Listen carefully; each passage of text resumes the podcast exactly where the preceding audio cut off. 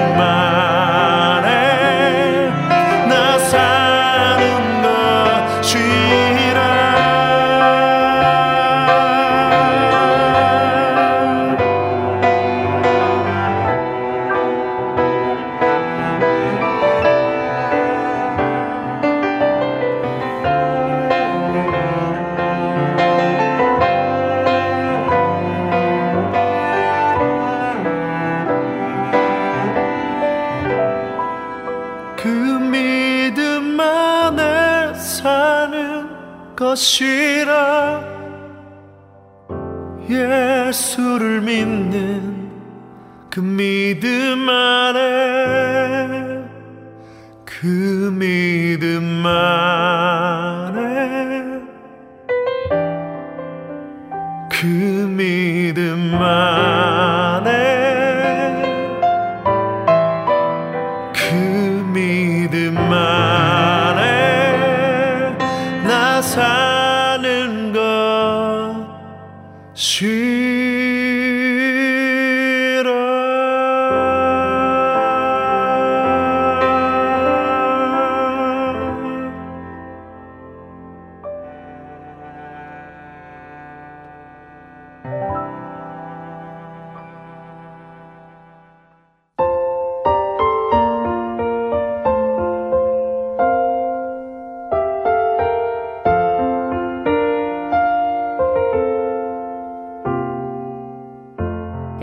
여러분 안녕하세요. 헤세드 하나님의 은혜 진행에 최강덕입니다. 절망과 슬픔 속에서 탄식하던 나오미는 드디어 고향 베들레헴에서부터 들려오는 희망의 소식을 듣고 며느리 나오미와 함께 베들레헴에 도착을 합니다. 그들이 베들레헴에 도착했을 때가 바로 보리 추수를 시작할 때였다고 룻기 1장의 마지막은 설명을 하고 있습니다. 그리고 2장에 들어오면서 드디어 하나님께서 준비하신 보아스라는 한 사람의 이름이 등장을 합니다. 2장 1절에 나오미의 남편 엘리멜렉의 친족으로 유력한 자가 있으니 그의 이름은 보아스더라 라고 말이죠. 루키의 저자는 보아스에 대해 두 가지 사실을 알려주고 있습니다. 첫째 그는 나오미의 남편 엘리멜렉의 친족이라는 것인데요. 우리는 일장에서 나오미가 며느리 룩과 오르바에게 그녀들이 결혼하여 가문을 이어갈 사람이 아무도 없다며 탄식하던 것을 기억합니다. 그러나 보아스가 나오미의 친족이 아닌 남편 엘리멜렉의 친족이라는 사실은 전에도 잠시 나누었듯이 과부가 된 룩과 결혼을 해줄 수 있다는 의미이고 그것은 더 이상 룻이 힘없는 과부로 살지 않을 수 있다는 것을 의미합니다. 또한 룻과 결혼함으로 죽은 룻의 남편의 대를 이어주어 죽은 자의 모든 권리를 이어줄 수 있는 사람이라는 것을 의미하기도 한 것입니다. 두 번째 보아스는 유력한 자라고 설명을 합니다. 유력한이라고 해석한 히브리 단어는 두 단어를 사용하고 있는데요.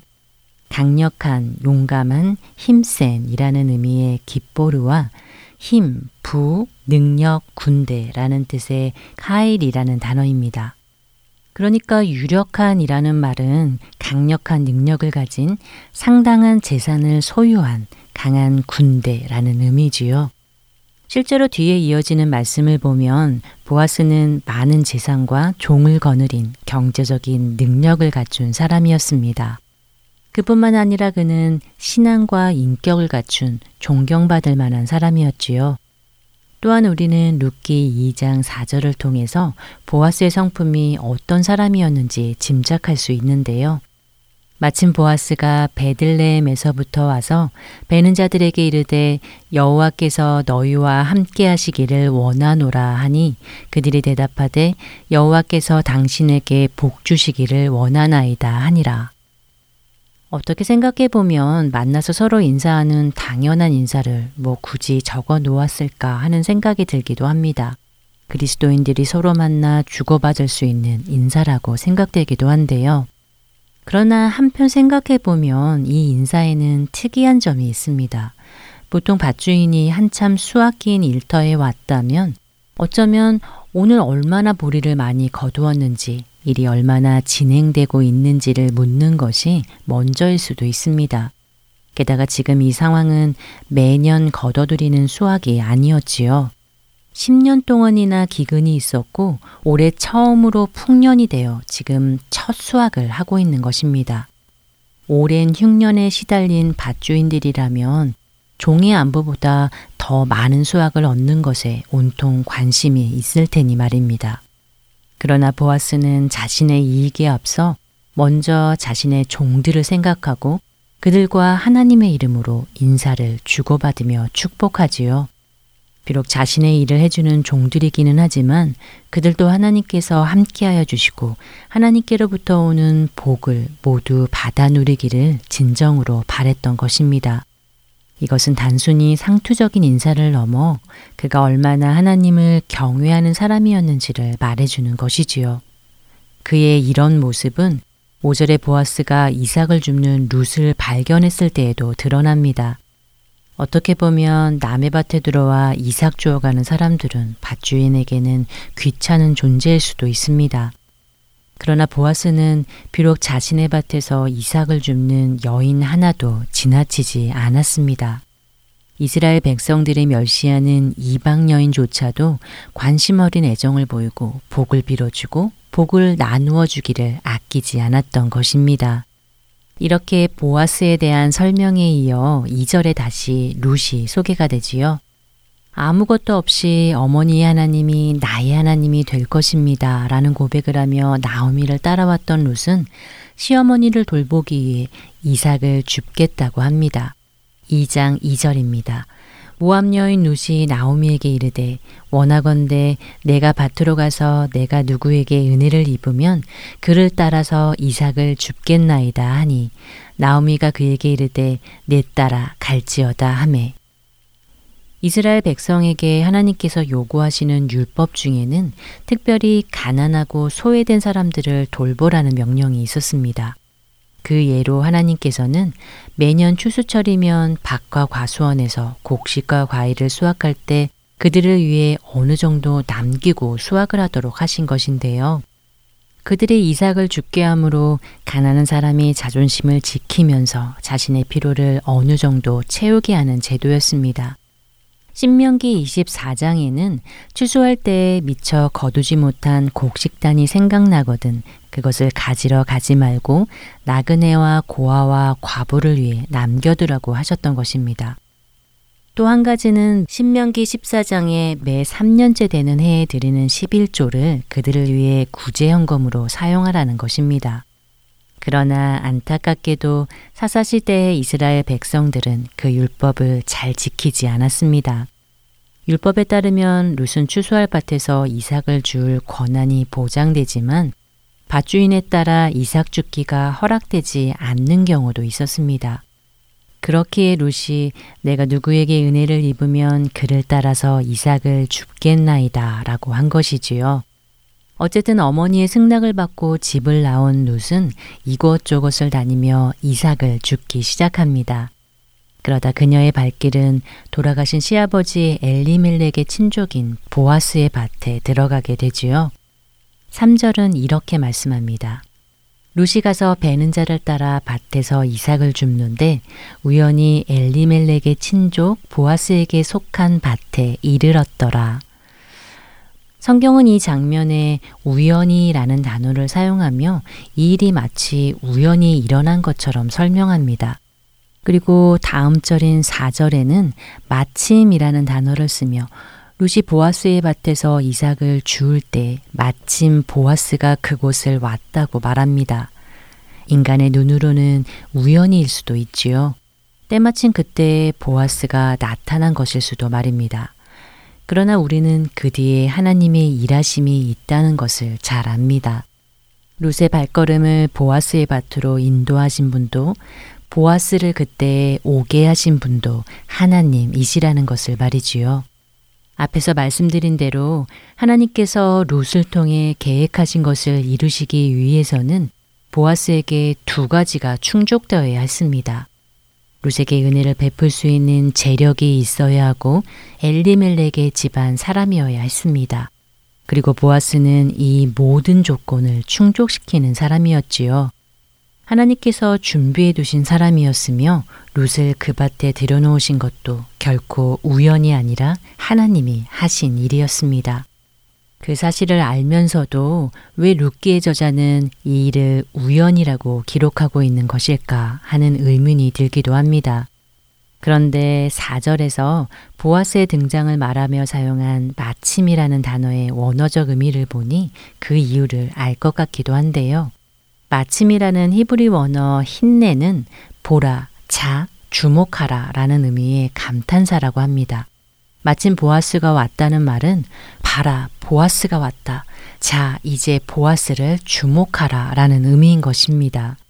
그러니까 이 룻기를 쓰고 있는 저자는 룻이 우연히 보아스의 밭에 이르렀다라고 상식적인 시선으로 기술해 놓고서는 그 뒤에 우리 인간에게는 우연이라고 생각될 수 있겠지만 자, 봐라. 이것은 우연이 아니다. 하나님의 역사하심이다. 라는 것을 말하고 싶었던 것이 아닐까요? 우리의 삶에도 마찬가지이지요. 우리는 우연과도 같은 많은 상황을 만납니다. 때로는 왜 내게 이런 안 좋은 일이 일어난 것인지 이해되지 않기도 합니다. 그러나 그 어떤 것도 우리에게 우연히 일어나는 일은 없지요. 우리에게는 우연으로 보이는 일들도 그 뒤에는 하나님의 계획하심과 역사하심이 있습니다. 그것을 우리가 잊지 않는다면 어떠한 상황에서건 우리는 놀라지 않고 절망하지 않고 기쁨으로 견뎌낼 수 있을 것입니다.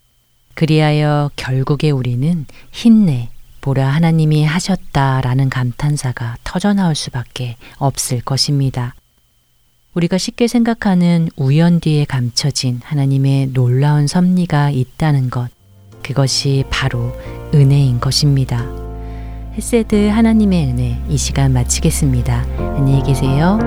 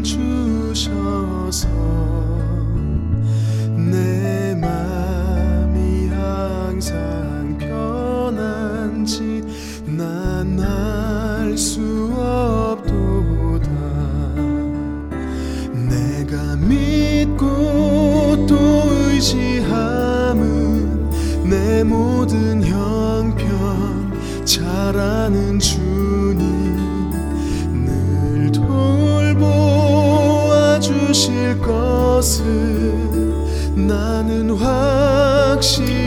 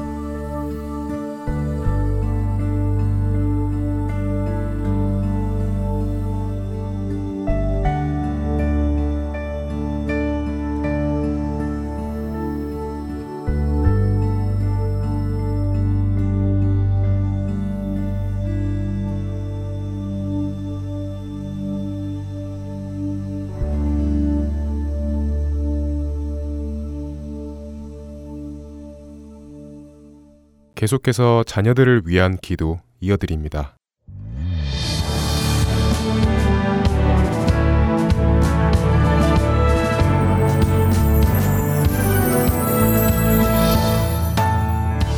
애청자 여러분 안녕하십니까? 자녀들을 위한 기도 시간의 데보라 조이입니다. 자녀들을 위한 기도 시간은 우리 부모님들이 한 마음으로 우리의 자녀들을 위해 기도 제목을 나누며 함께 기도하는 시간입니다. 얼마 전 저는 소망에 대한 말씀을 공부하던 중 하나님을 사랑하며 말씀과 소망으로 사셨던 한 목사님의 사모님이 떠올랐습니다. 젊은 나이에 남편과 사별하시고 세 딸들을 사랑과 말씀으로 키우시면서 주님의 교회를 신실하게 섬기신 아름다운 분이셨지요. 그분은 매일 말씀을 묵상하시며 범사에 감사하는 삶을 사셨어요. 또한 주위에 아프고 힘든 분들에게 항상 기도로 격려해 주시며 많은 교인분들에게 이렇게 말씀하셨어요. 여러분, 하나님의 말씀을 믿으시고 소망 안에서 범사에 감사하십시오. 사모님은 주님의 소망과 말씀 안에서 매일 주님을 찬양하는 삶을 사셨습니다. 그리고 자신의 삶을 통해 많은 영혼들이 예수님을 영접하도록 인도하셨습니다. 특별히 많은 청년들이 사모님의 도움으로 주 안에서 신실한 사역자로 또한 선교사로 세워졌습니다. 사랑하는 애청자 여러분, 여러분들의 삶은 어떠신가요? 여러분들의 삶을 통해 우리 사랑하는 자녀들과 그들이 다니는 학교, 그리고 삶의 터전에서 어떠한 하나님의 역사들이 일어나고 있습니까? 여러분을 통해 하나님께서 일하고 계십니까? 여러분들의 삶 속에서도 이와 같은 역사들이 일어나기를 간절히 기도합니다. 이 시간은 기도하는 엄마들 사역에서 하고 있는 4단계의 기도 방법을 통해 우리 자녀들을 위해 기도하고 있습니다. 그 4단계를 설명드리겠습니다. 먼저 말씀을 통하여 하나님을 찬양하고 둘째로 우리의 죄를 고백하며 셋째로는 우리의 기도에 응답하시는 하나님께 감사드리는 단계를 거칩니다. 그리고 마지막 네 번째 단계에서 자녀들을 위해 구체적으로 기도하는 시간을 갖겠습니다. 먼저 첫 단계로 찬양의 시간입니다. 이 첫 단계의 시간에는 하나님의 말씀인 성경을 통하여 하나님이 어떤 분이신지 생각해 보고 그분의 성품을 우리의 입술로 기도하며 찬양하는 시간입니다. 오늘은 하나님은 우리의 소망이시다. God is our hope 라는 주제의 말씀을 가지고 하나님을 찬양하는 시간을 갖겠습니다.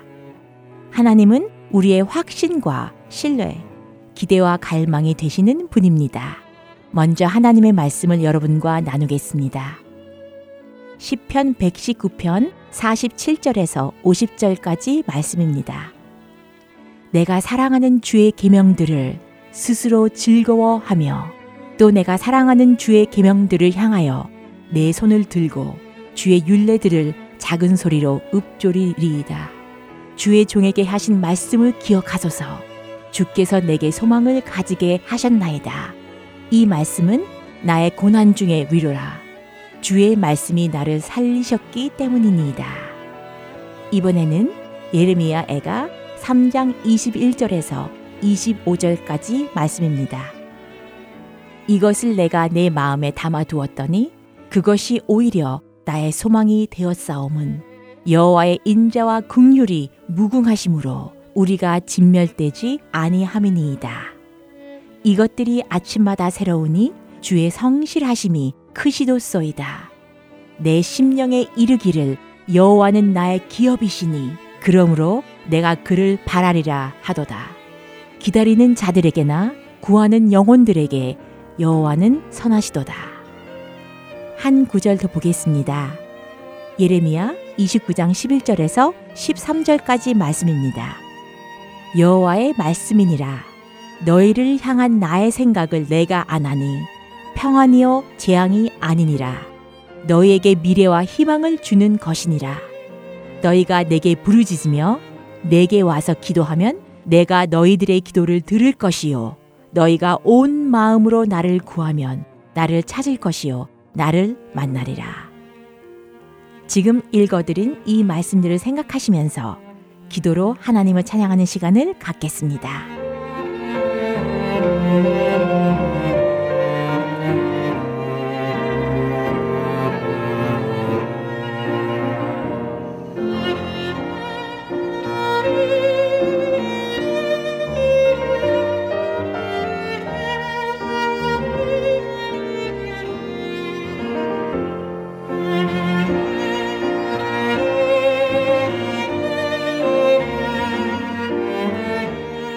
땅 끝까지 창조하신 영원하신 여호와 하나님을 찬양합니다. 여호와를 앙망하는 자에게 놀라운 새 힘으로 채워 주시는 하나님을 찬양합니다. 하나님 아버지, 우리가 사랑하는 주의 계명들을 즐거워하며 손을 들고 주를 찬양합니다. 우리에게 말씀을 통해서 하나님의 기쁘신 뜻을 가르쳐 주시고 놀라운 소망을 가지게 하시는 하나님을 찬양합니다. 하나님, 우리의 소망이 되어 주시고 인자와 국률이 무궁하신 여호와를 찬양합니다. 두 번째 단계 고백 기도의 시간입니다. 예수님께서 십자가에서 피 흘리심으로 우리의 과거, 현재, 그리고 미래의 모든 죄가 다 용서되었습니다. 요한일서 1장 9절 말씀에 만일 우리가 우리 죄를 자백하면 그는 미쁘시고 의로우사 우리 죄를 사하시며 우리를 모든 불의에서 깨끗하게 하실 것이요. 라고 약속하셨습니다. 이 말씀을 생각하시면서 여러분의 삶 속에 하나님을 기쁘시게 해드리지 못한 죄를 조용히 고백하고 회개하는 시간을 갖겠습니다.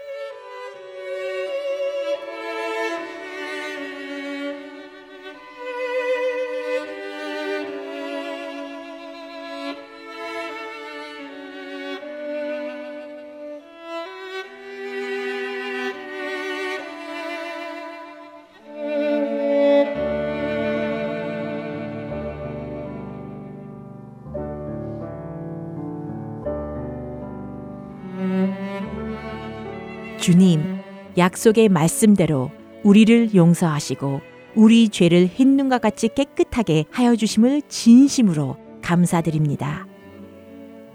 세 번째 단계는 감사 기도의 시간입니다. 데살로니가 전서 5장 18절 말씀에 범사에 감사하라. 이것이 그리스도 예수 안에서 너희를 향하신 하나님의 뜻이니라 라고 말씀하셨습니다. 지금 이 시간에는 하나님 아버지께서 여러분 삶 속에 행하신 일들을 생각하시면서 주님께 감사기도 드리는 시간을 갖겠습니다.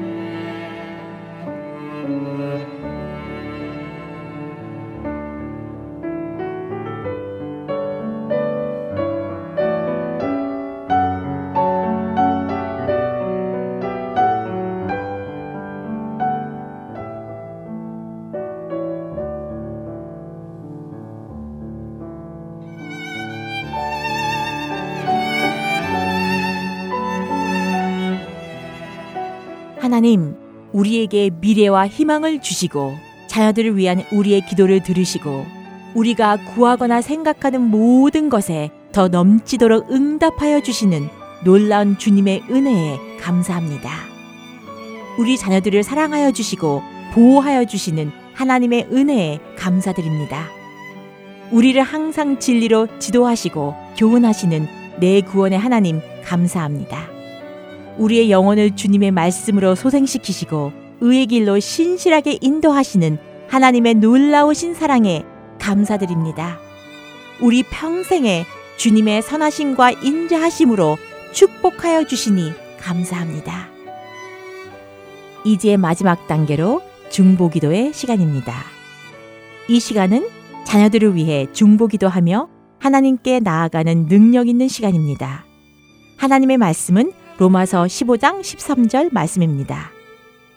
소망의 하나님이 모든 기쁨과 평강을 믿음 안에서 너에게 충만하게 하사 성령의 능력으로 소망이 넘치게 하시기를 원하노라.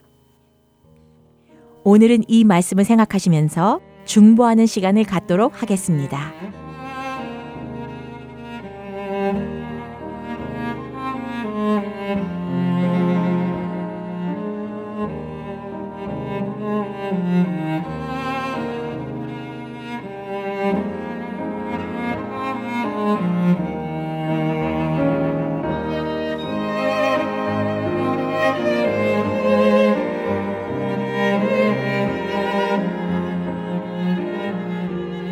하나님, 모든 기쁨과 평강을 믿음 안에서 우리 자녀들에게 충만하게 하사 성령의 능력으로 소망이 넘치게 하여 주옵소서.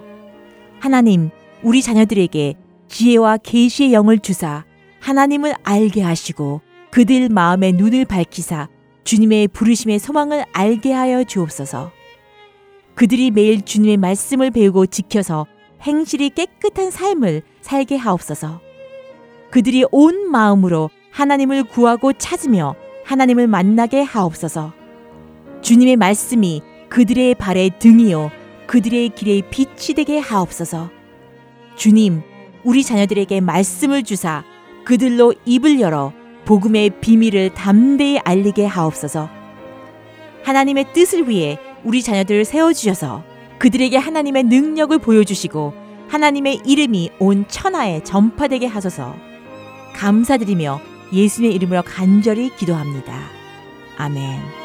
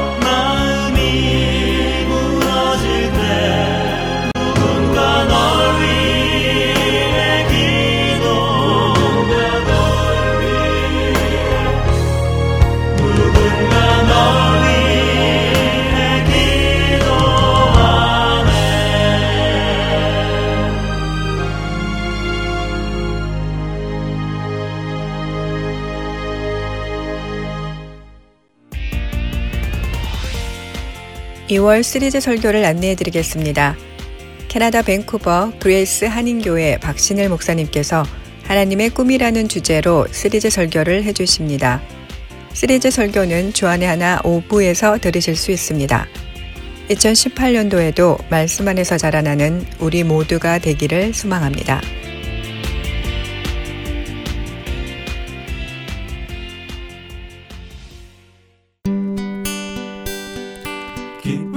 소식 사랑으로 땅끝까지 전하는 아랜소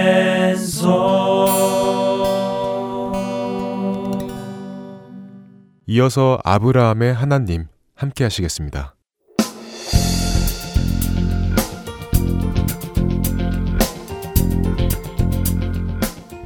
애청자 여러분 안녕하세요. 아브라함을 믿음의 조상으로 빚어가시는 하나님을 만나는 시간 아브라함의 하나님 진행의 최강덕입니다. 네, 여러분 안녕하세요. 강순규입니다. 네, 아브라함의 하나님 지난 시간에는 육신의 아들 이스마엘이 약속의 아들 이삭을 놀림으로 인해서 하갈과 이스마엘이 아브라함의 집에서부터 쫓겨나는 것을 보았습니다. 네, 인간적인 관점으로 볼 때는 조금 너무하지 않나 하는 생각이 들지만요. 영적인 눈으로 볼 때는 그것이 옳은 일이며 결코 육신으로는 하나님의 기업을 상속받지 못한다는 것을 확고하게 깨닫게 되는 것이었죠.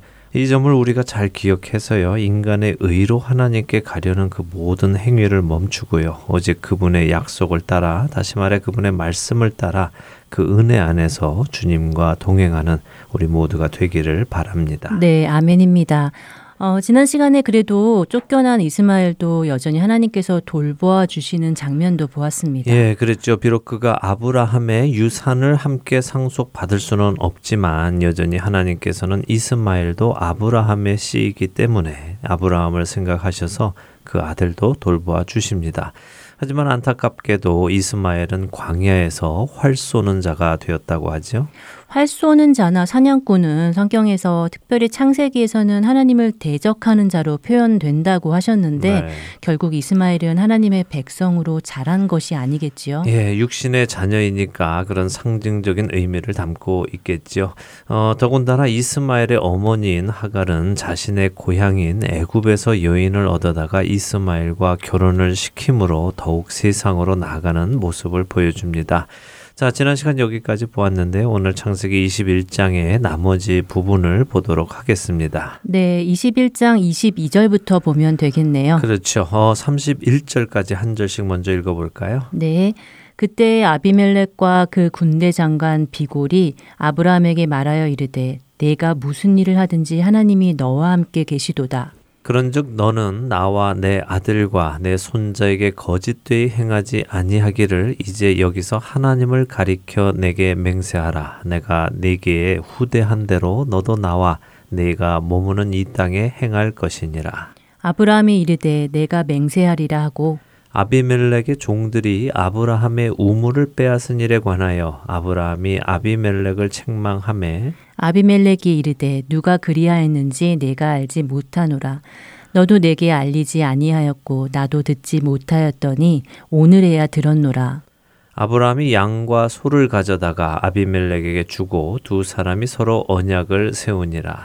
아브라함이 일곱 암양 새끼를 따로 놓으니 아비멜렉이 아브라함에게 이르되 이 일곱 암양 새끼를 따로 놓음은 어찜이냐 아브라함이 이르되 너는 내 손에서 이 암양 새끼 일곱을 받아 내가 이 우물 판 증거를 삼으라 하고 두 사람이 거기서 서로 맹세하였으므로 그곳을 부엘세바라 이름하였더라.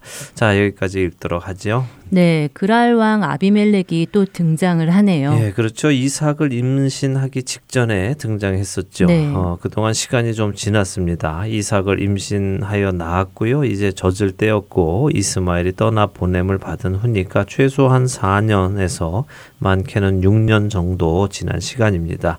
그리고 오늘은 특별한 사람도 하나 등장하지요. 네 비골이라는 군대 장관도 함께 있네요. 그렇습니다. 그런데 지난 시간 아비멜렉이 나올 때 설명을 드렸지만요. 아비멜렉이 이름은 아니라고 말씀드렸죠. 당시 그 지역의 왕을 지칭하는 대명사라고 하셨지요. 맞습니다. 오늘 나오는 비골 역시 마찬가지입니다. 그의 개인적인 이름이 아니라요. 아비멜렉의 군대를 이끌 이끄는 장관의 명칭입니다. 음.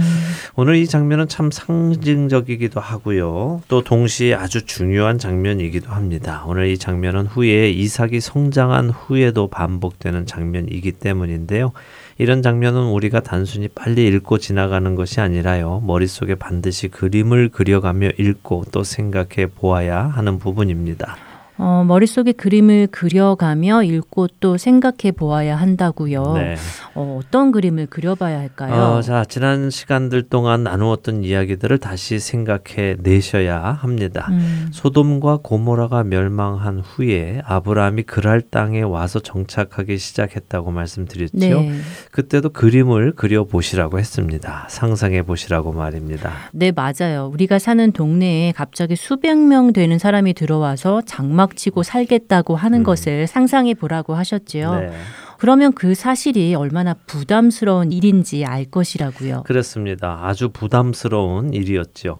어, 그런 이유로 아비멜렉이 사라를 온전한 마음과 깨끗한 손으로 데리고 갔습니다. 정략 결혼으로 말입니다. 네. 그런데 하나님께서 나타나셔서 경고를 주셨고요. 그 집에 또한 저주도 내리셨습니다. 거짓말을 한 것은 아브라함인데 피해는 아비멜렉 집안이 보았죠. 결국 아브라함이 아비멜렉 집안을 위해서 기도를 해주고 축복을 해주므로 그 집안의 저주가 떠나갔습니다. 아비멜렉 집안은 놀랐겠죠. 어, 그리고 그 후로 몇 년이 흘렀습니다.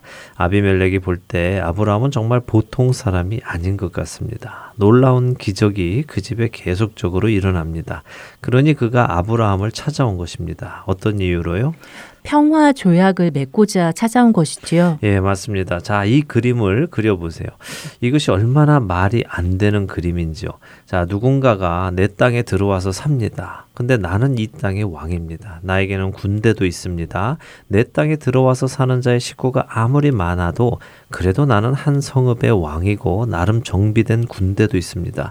그렇기 때문에 싸우면 내가 충분히 이길 수 있습니다. 내쫓을 수도 있고 잡아서 다 빼앗고 노예로 삼을 수도 있습니다. 이것이 보통 세상에서 일어나는 일이죠. 그런데 그와는 정반대의 일이 일어나고 있는 것입니다. 왕이 찾아옵니다. 더군다나 군대 장관까지 데리고 옵니다. 데리고 와서는 또 요구합니다. 우리가 서로 화평을 맺자, 싸우지 말자. 싸운 적도 없는데 먼저 와서 부탁을 하는 겁니다. 자, 생각해 보세요. 지금 아비멜렉하고 비골 둘이 딸랑 와서 이야기하는 것일까요?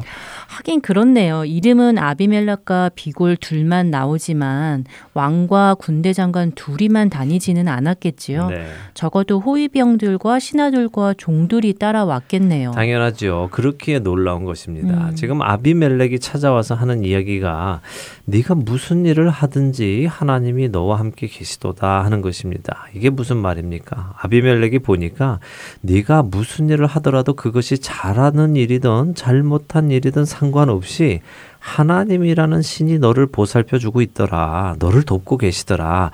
내가 전에 한번 당해봐서 아는데 너를 적으로 삼아봐야 이득될 것이 하나도 없고 오히려 손해인 것을 내가 확실히 알았다. 음. 그러니 제발 약속을 좀 해줘라. 너는 나와 또 내 아들과 내 손자에게 거짓되이 행하지 말아달라. 지난번에 네가 거짓되이 행했다가 우리 집안 다 망할 뻔하지 않았냐. 아, 그 얘기군요. 예, 그렇죠. 지난번에 네가 거짓되이 행했다가 우리 집안 홀라당 다 망할 뻔했는데 제발 그런 일은 다시 하지 않겠다고 약속을 좀 해줘라. 네 하나님 앞에서 맹세해줘라. 내가 너한테 잘해줬잖니 이렇게 부탁을 하는 모습입니다. 어, 그렇게 보니 정말 우스운 그림이네요. 왕이 나그네 집에 와서 잘 좀 봐달라고 통사정을 하고 있으니까요. 네. 그런데 겉으로 드러나는 그림은 정반대이네요. 왕이 군대를 데리고 와서 무슨 말을 하는 모습만 본다면 협박이라도 하러 온 것처럼 보였을 텐데 말입니다. 네. 내용은 정반대네요. 맞습니다. 그래서 이게 중요한 장면인 음. 것입니다. 하나님의 자녀는요, 세상이 건드릴 수 없습니다. 아멘. 네, 세상이 감당할 수 없지요.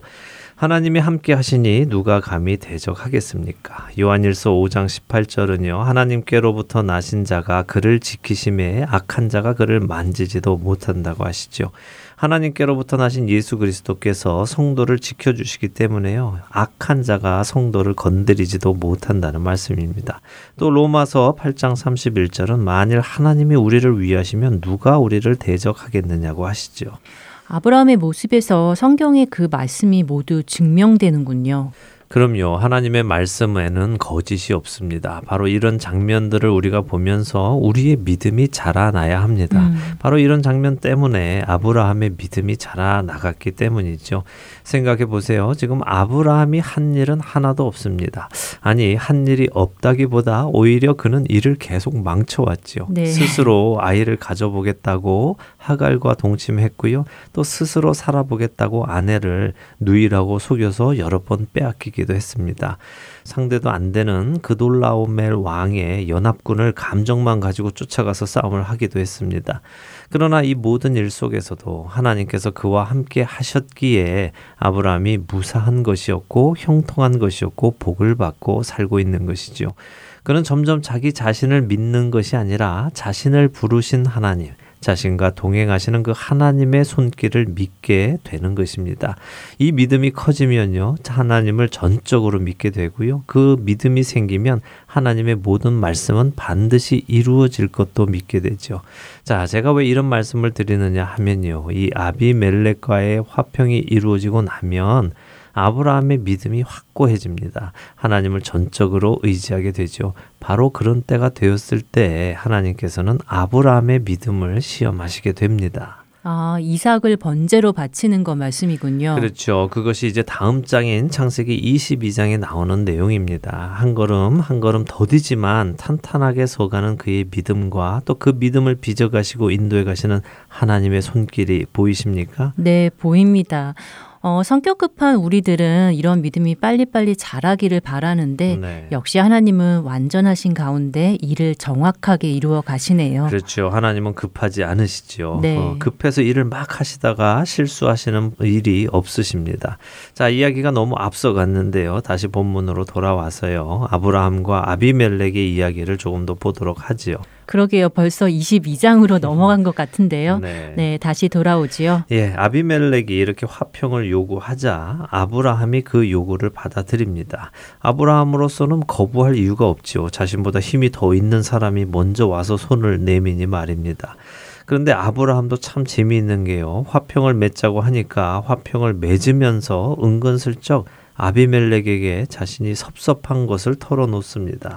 그러게 말입니다. 우물을 빼앗긴 일을 책망하네요. 예, 이거 참 재밌는 모습입니다. 누가 감히 왕에게 일전에 내가 판 우물을 당신 종들이 빼앗았습니다라고 책망을 하겠습니까?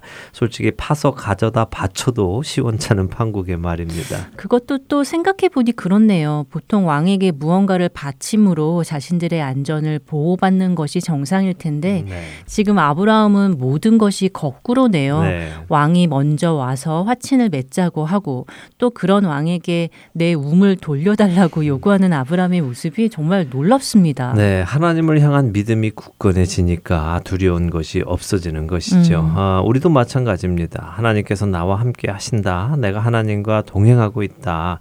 이런 생각이 충만해지면요, 우리는 세상을 두려워하지 않게 됩니다. 더 이상 세상에서 비굴하게 살지 않지요. 그동안 비굴하게 살아왔던 아브라함의 모습에 큰 변화가 온 것임을 보실 수 음. 있으실 음. 것입니다. 자, 이렇게 아브라함이 우물에 관해 책망을 하자 아비멜렉이 어떤 반응을 보입니까? 보통 왕은 어떤 반응을 보일까요?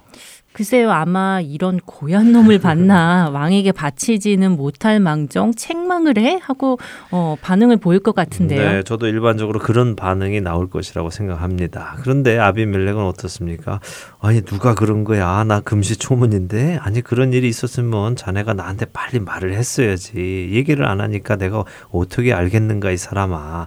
오늘 자네가 말해서 알았네 하면서 변명하기 급급하지요. 아 그런 반응이었군요. 아비멜렉이 많이 당황한 것처럼 느껴지는데요. 네, 어쨌든 이런 아비멜렉의 반응에 아브라함도 만족한 것 같습니다. 뭐 더 이상 추궁하지 않지요.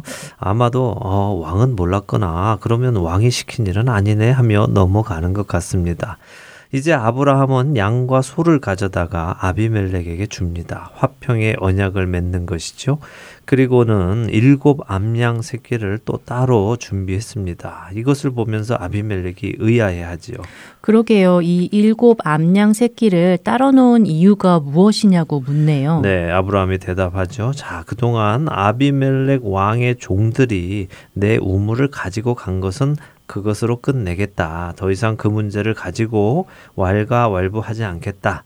대신 지금 내가 살고 있는 이 동네에 여기에 파놓은 우물들 이것은 내가 판 거니까 내 것이라고 인정을 해주라. 다시 당신의 종들이 와서 빼앗아가지 못하도록 말입니다. 이렇게 대답하는 것입니다. 네, 머리가 좋네요. 앞으로의 일을 미리 쐐기를 박아 놓는군요. 뭐 지금껏 당해 왔으니까 앞으로 그런 일이 없도록 단도리를 하는 것이겠죠. 네. 어쨌든 아비멜렉은 그런 약속을 받아들입니다. 그리고 그 지역의 이름을 부엘세바라고 짓습니다. 부엘세바는 일곱 개의 우물이라는 의미도 있고요. 또 약속의 우물이라는 의미도 있습니다. 자, 나머지 세 절을 읽어볼까요? 32절에서 34절입니다. 그들이 부엘세바에서 언약을 세우매 아비멜렉과 그 군대 장관 비골은 떠나 블레셋 사람의 땅으로 돌아갔고 아브라함은 부엘세바에 에셀 나무를 심고 거기서 영원하신 여호와의 이름을 불렀으며 그가 블레셋 사람의 땅에서 여러 날을 지냈더라. 네. 네, 아비멜렉은 그렇게 화평을 맺고 돌아가는군요. 네, 돌아갑니다. 그리고 아브라함이 여기에다가 에셀 나무를 심습니다. 나무를 심었다는 의미는 첫째는 아비멜렉과 화평의 언약을 맺은 것을 기억하기 위함이겠고요. 둘째는 이제 아브라함이 이곳에 자리를 잡고 살겠다는 의미를 가진 것이라고 학자들은 이야기를 합니다. 나무를 심고 그냥 다른 곳으로 이사 가버리지는 않는다는 것이죠. 나무를 상징의 의미를 가지고 심었다면 그 나무를 바라볼 때마다 그 상징을 생각하겠다는 것과 마찬가지니까요. 그렇겠네요. 예, 자 아브라함은 이렇게 나무를 심고는 영원하신 여호와 하나님의 이름을 불렀다고 합니다. 영원하신 하나님은 엘 올람이라는 히브리어인데요. 영어로는 everlasting God 이렇게 말합니다. 그런데 이 엘 올람 이라는 히브리어의 의미와 영어나 한국어의 의미에는 미묘한 차이가 있습니다. 음, 미묘한 차이요. 어떤 차이지요? 예, 영원하다 하는 말은 끝이 없다 이런 의미죠. 그렇죠. 끝없이 영원하다라고 말하지요. 네, 그런데 이 영원이 가지고 있는 의미 중에는요, 시간을 초월하여 변치 않는다는 의미도 담겨 있습니다. 음, 시간을 초월하여 변치 않는다고요. 네. 어, 정말 끝이 없다라는 말과는 미묘한 차이가 있네요. 예, 그러니까 단순히 하나님은 영원하시다라는 의미라기보다는요, 하나님은 시간에 구애받지 않으신다는 의미로 이해하면 더 좋습니다. 음, 그리고 또 다른 의미는요, 어, 미지, 그러니까 알 수 없는, 왜냐하면 시간을 넘어서는 분이시기에, 초월하신 분이시기에, 유한한 시간 안에 사는 우리들은 그분을 이해할 수 없는 분이라는 의미도 담고 있습니다. 음, 근데 지금 아브라함이 아비멜렉과 언약을 맺은 후에 나무를 심고 하나님을 엘 올람이라고 불렀다고 기록이 되어 있거든요. 그렇다면 지금의 상황을 생각하며 그 이름의 의미를 생각해 본다면 우리는 가장 근접한 의미를 찾을 수 있을 것입니다. 가장 최근에 일어난 일만 한번 보지요. 아브라함은 백세의 아들을 얻었습니다. 그 아들이 젖도 뗐습니다. 아비멜렉이 찾아와서 부엘세바 지역에 사는 것을 합법적으로 암양 새끼 일곱 마리를 받고 또한 소와 양을 받음으로 인정을 한 것입니다. 공식적인 인정이죠. 이 일 이후에 나무를 심었습니다. 자, 이 일들은 결국 무엇입니까? 자녀를 얻었고 땅을 얻은 것입니다. 하나님의 언약이 성취된 것이네요. 자손을 주시고 땅을 주시겠다는 언약 말입니다. 그렇죠. 그 언약이 성취가 되었습니다. 아브라함은 처음에 그 일이 금방 이루어질 줄 알았겠지요. 그러나 25년이 넘는 세월이 흘렀습니다. 그러나 25년이 넘었다 하더라도 하나님의 약속은 약속 그대로 이루어졌습니다. 기적 같은 일이 지금 일어나고 있는 거죠. 백세의 아이가 태어나고 왕이 와서 먼저 화친을 맺자고 합니다. 이것을 경험하며 그는 하나님을 우리의 얕은 지식으로는 결코 알 수 없는 하나님, 유한한 우리의 시간을 초월하시는 하나님이라고 고백하는 것입니다. 자신의 고백이 담긴 하나님의 이름이었네요. 네. 시간 안에 구애받지 않으시는 하나님, 그 하나님을 우리가 조금 더 깊이 체험한다면 세상에서 조급하게 발을 동동 구르지 않으며 살 수 있을 것입니다. 네. 우리도 그 영원하신 하나님, 시간에 구애받지 않으시고 그것들을 초월하여 우리에게 행하시는 하나님을 체험하여 믿음이 더욱 굳세지기를 소원해 봅니다. 네. 오늘 아브라함의 하나님 창세기 21장까지 마쳤습니다. 다음 주에는 그 유명한 창세기 22장을 보겠네요. 네. 네, 기대가 됩니다. 한 주간도 주 안에서 믿음이 잘하시는 여러분들 되시기 바라면서요. 저희는 다음 주에 다시 찾아뵙겠습니다. 네, 아브라함의 하나님 여기서 마치겠습니다. 안녕히 계십시오. 안녕히 계세요.